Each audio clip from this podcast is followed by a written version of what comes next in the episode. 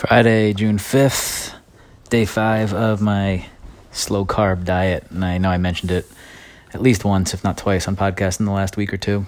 Um, I started it on June 1st, and I wanted to talk a little bit more about it. I learned about it probably, I don't know, a decade ago with uh, The Four Hour Body by Tim Ferriss. Um, I'm sure you've heard of him and the Four Hour series. And it is billed as a way to drop weight pretty quickly. Like if you if you were to Google, uh, you know, Tim Ferriss slow carb diet, you would probably pretty high in the search rankings come across an article from his blog that um, you know like how to lose 20 pounds in 30 days without exercising. And like that leads to this. And then there's some guy who did lost 100 like he was super heavy. He lost 100 pounds in a short amount of time on this plan. And to dive a little deeper into what it actually is it's uh it's fairly simple. Nothing white, so no sugars, no carbs, grains, um, dairy, none of that. Nothing white. You can't drink your calories, which you know I never, pretty much ever do anyway, unless I'm making a smoothie. Um, no fruit, which is the toughest one for me by far of this whole thing, and um, all the meals are including uh, protein, vegetable, and legumes. Every meal should include that.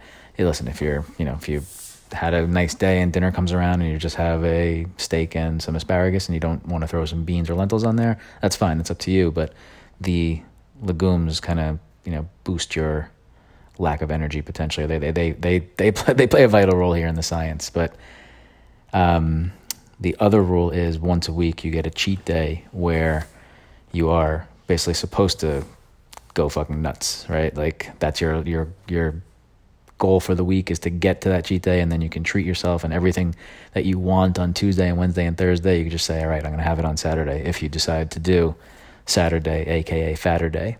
Um, and there's some science behind allowing the cheat day too, like the you know, metabolic spike in your glucose levels, and I'm making up the words, but they're you know sort of sort of accurate.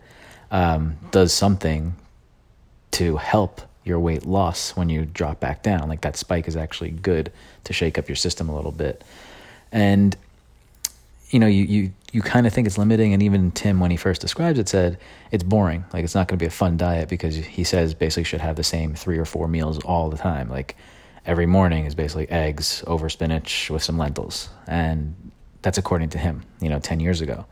Um, looking more and more into it over the last five days as I tried to, you know, come up with creative dishes to make. And, you know, you found that there's a lot more different ways to go with it, I think. Not a lot, but you have more than you think. You know, like just proteins off the bat, you know, sardines, which I love, any type of beef, chicken, obviously, any type of fish. So like, I don't know if you guys are trusting sushi yet. I'm not. I haven't had sushi in you know since this whole deal began. So since probably the beginning of March, I haven't had sushi, and I love sushi. So you guys feel comfortable with sushi yet? I'd like to know uh, where you're at with that. Um, eggs, obviously, and lamb if you like lamb, pork if you like pork. Again, any type of fish or sushi. Um, tuna like out of the can tuna fish that works too. And then vegetables obviously you can kind of go crazy with vegetables. They want you to eat as many vegetables as possible which you know that's a that's a good thing to have to figure out right? Like sugar snap peas are like my my chips. Put some garlic salt on those bitches and they're delicious.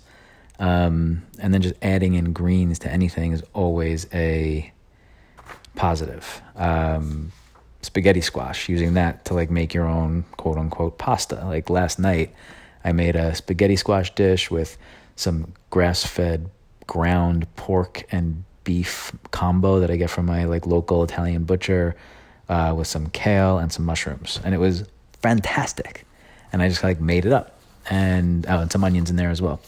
Um, and then legumes, I don't know how you guys feel about beans, but I kind of like beans and like they're actually kind of versatile if you take some time to learn how to cook them and you know mix them up with some garlic or some vegetables and make little dishes like that or you know, throw them on top of a salad very easy and they're not bad, and they're they're pretty good for you. Uh, and then fats, oils, you know, avocado. Um, you shouldn't overdo something like an avocado, but you are allowed like a serving of avocado a day, and olive oil, peanut butter, almond butter, cashew butter, all the nuts. Nuts, nuts, you're allowed, but they could get you know you got to watch your portions. Um, so like, there's a bunch of stuff that we kind of eat on a regular basis. You just kind of have to figure how you're going to mix and match it. Um, you know, from meal to meal.